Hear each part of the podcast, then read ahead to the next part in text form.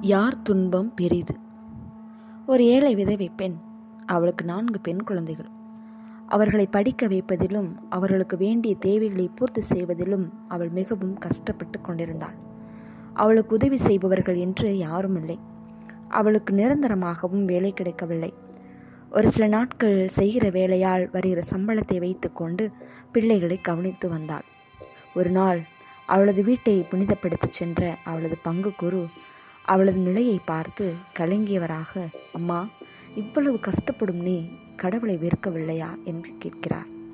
அவளோ தனது வீட்டில் இருந்த பாடுபட்ட சிலுவை சுரூபத்தை எடுத்து காட்டி இந்த சிலுவையில் தொங்கும் இயேசுவை விட நான் அதிக துன்பப்படுவதாக நினைக்கவில்லை என்று கூறினாள்.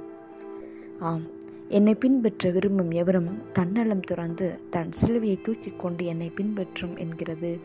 மத்திய நற்செய்தி பதினாறாவது அதிகாரம் இருபத்தி நான்காவது இறைவசனம். மகிழ்ச்சியுடன் கடவுளுக்காக தமது துன்பங்களை தாங்குகிறவர்கள் ஒருபோதும் கலங்குவதில்லை புலம்புவதும் இல்லை.